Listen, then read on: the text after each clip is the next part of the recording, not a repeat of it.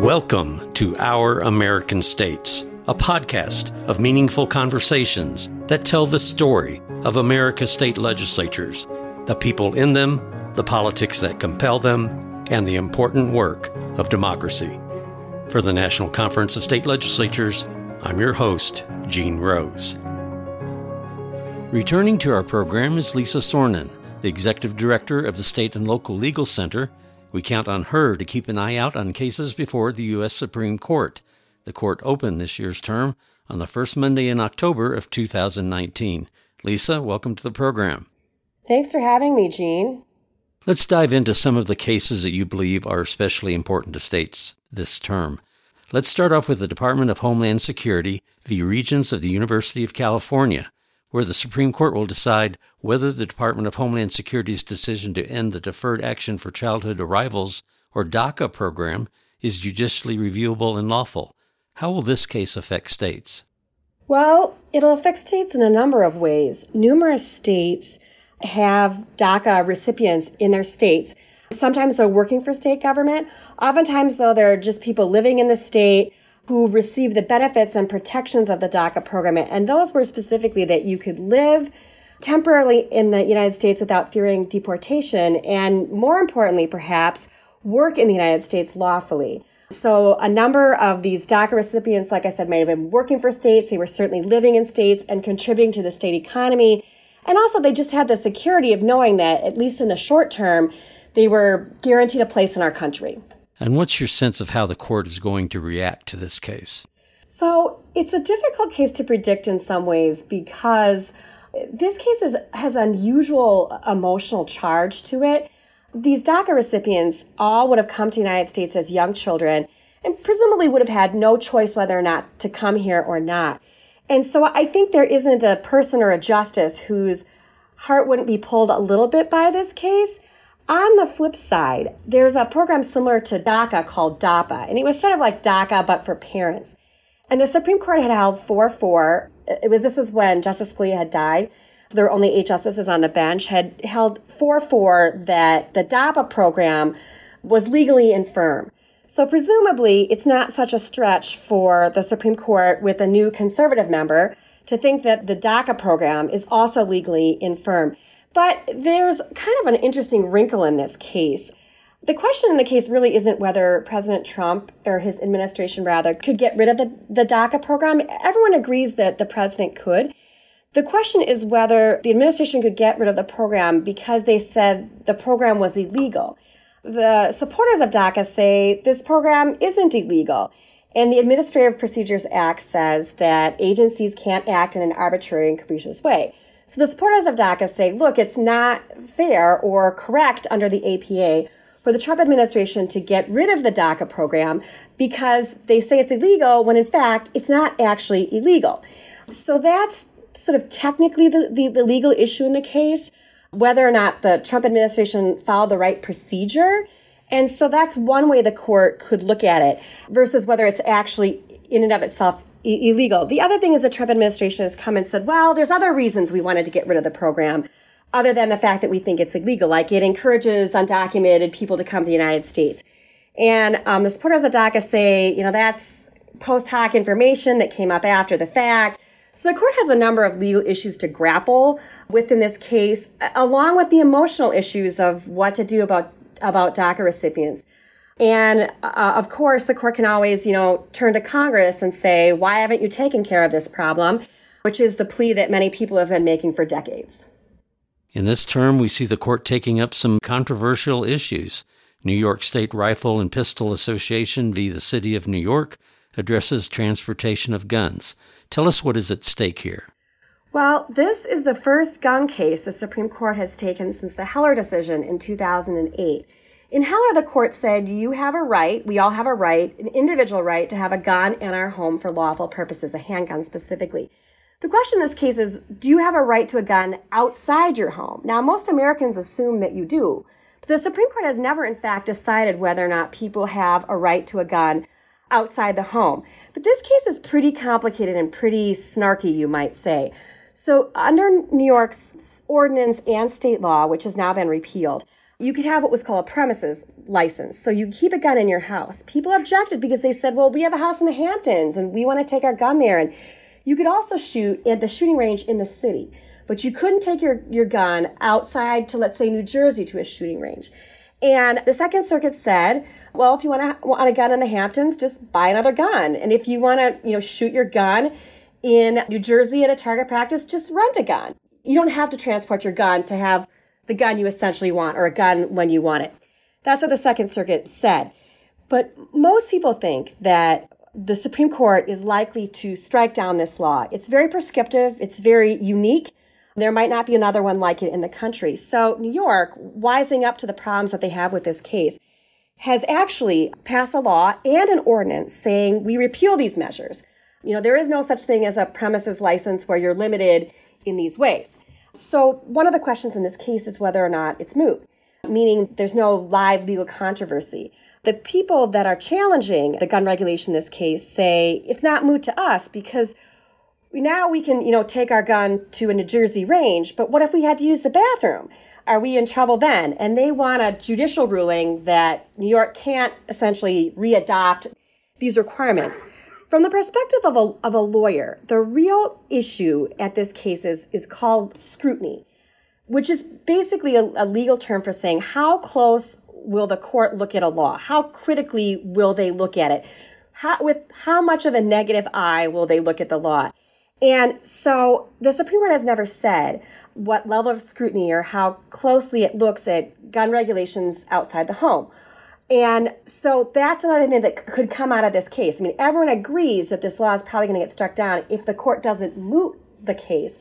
But if the court goes forward with the case, they may say something about how carefully they want to look at gun laws. And if they apply what's called strict scrutiny, meaning looking really carefully at a gun law, most gun laws in the United States will be unconstitutional. So it's a it's a it's a case with potentially seismic implications or really kind of no implications at all. The court is also expected to address an abortion issue from the state of Louisiana. Is this a case that will have a nationwide effect? So, the Louisiana case is very interesting because it's an awful lot like a Texas case that the Supreme Court heard a couple of terms ago. Both of these cases involve what's called admitting privileges.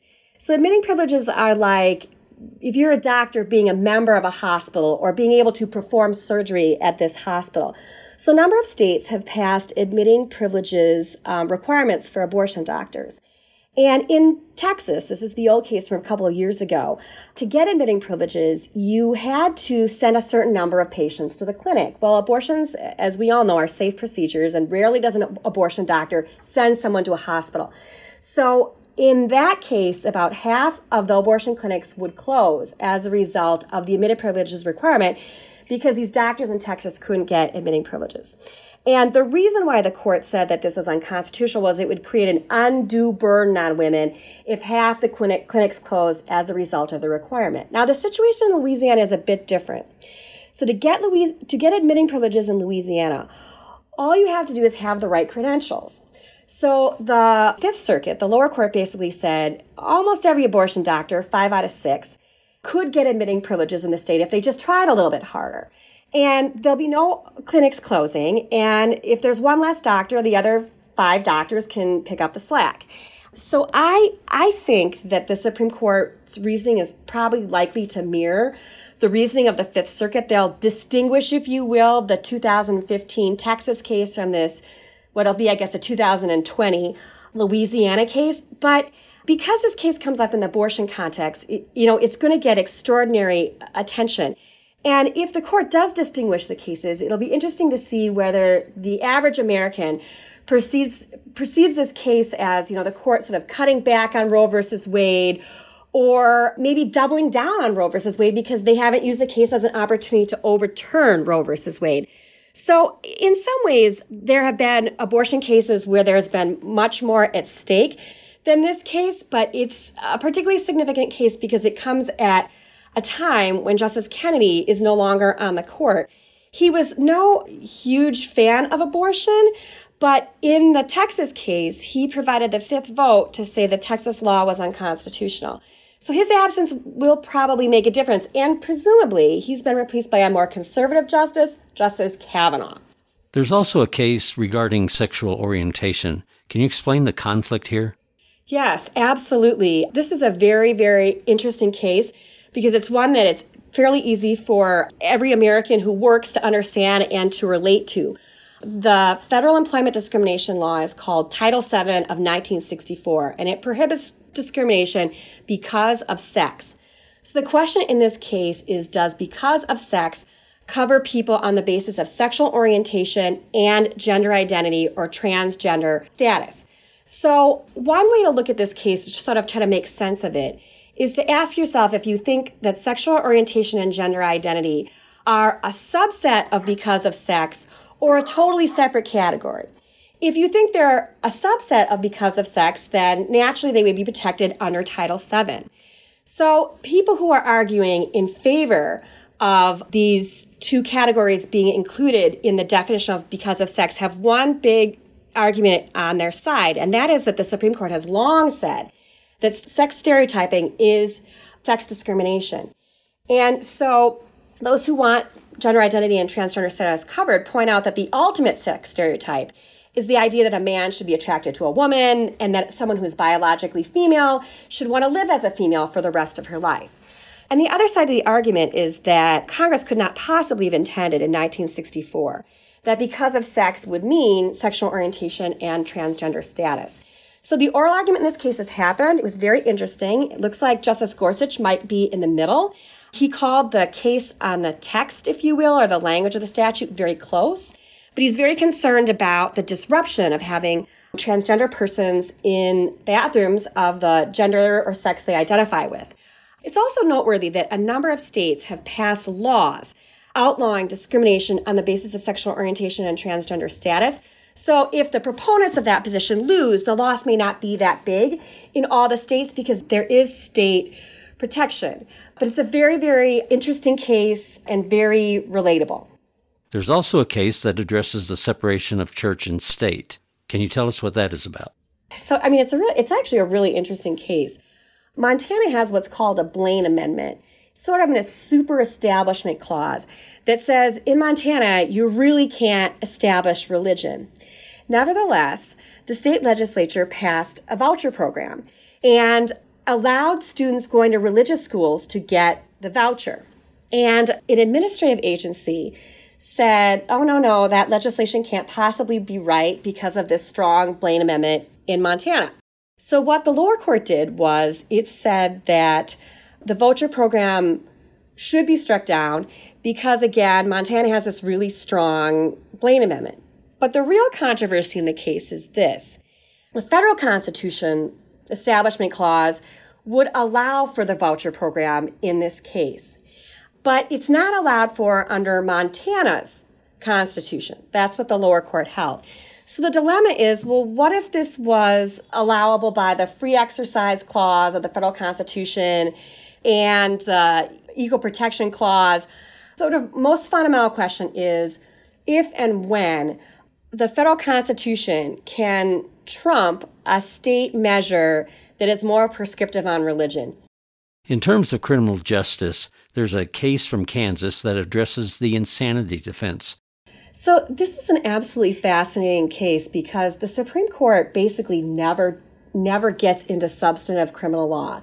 It totally leaves the states to decide this issue. The question in this case is the kind of question that law students will be discussing throughout the ages after the court decides. So the fundamental question is whether or not states can get rid of the insanity defense by state legislation. So traditionally, what the insanity defense has said, or part of it has said, is that if due to mental illness you did not know the difference from right and wrong, you are not criminally responsible for your actions. You may have to go to a mental hospital for the rest of your life, but you won't be convicted of a crime. If you committed the crime due to mental illness because you didn't know the difference between right and wrong.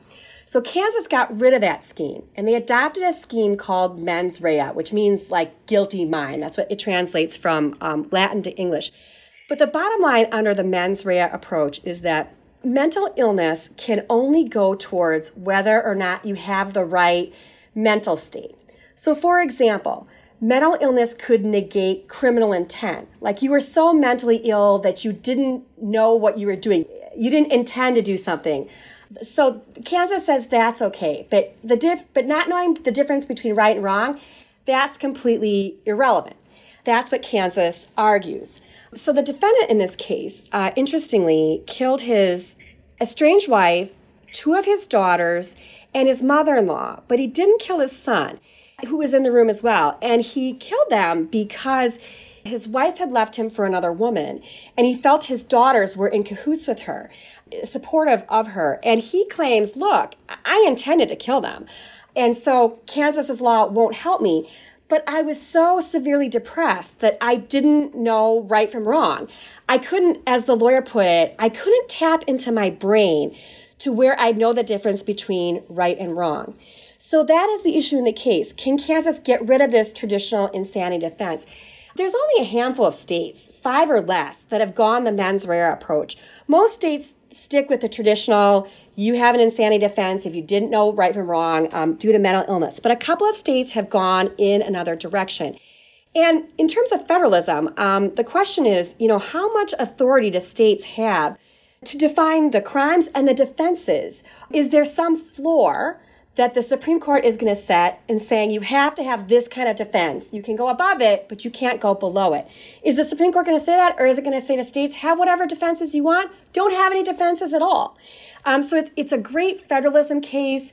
It has significant implications for people who are mentally ill and commit crimes. Interestingly, I, I learned from the oral argument that uh, the insanity defense is only raised very, very rarely, like 1% of cases and only works in even less than that. And Justice Kagan, you know, laughed during the oral argument that no one would consider the guy in this case mentally ill. But there are certainly examples of people who who are mentally ill and don't seem to know the difference between right and wrong as a result. Now, I also see there's an interesting case from Georgia that I can see having a direct effect on state legislatures. It focuses on who owns the copyright on annotations to state law. Tell us the details about this and Tell us how it ended up on the Supreme Court's docket. So, it is extremely rare for the Supreme Court to take a case that deals with like the job duties of a state legislature outside of passing laws. So, I've never actually seen the court take a case like this at all. And in fact, on the legal issue, which is called government edicts, they haven't taken a case since 1888. So here's the deal Georgia, like many state legislatures, works with Lexis to provide annotated statutes. So the annotations include things like case citations, links to attorney general opinions, citations to regulations, those kind of things. So Georgia claims that it owns the copyright and has acted as if it owns the copyright, but it allows Lexis to sell these annotated statutes for a profit. And so Public Resource Org says, oh, no, no, Georgia does not own the copyright in this case. The people own the copyright, meaning there can be, in fact, no copyright. So, as I was saying, the relevant legal doctrine in this case is called government edicts. It's an old legal doctrine from the 1800s, and basically, the Supreme Court said in a series of three cases that the law cannot be copyrighted because the law is owned by the people. Well, the 11th Circuit said, you know, these annotations, they're not exactly law, but they're law like. And law like is close enough. So we're going to say that Georgia cannot copyright them.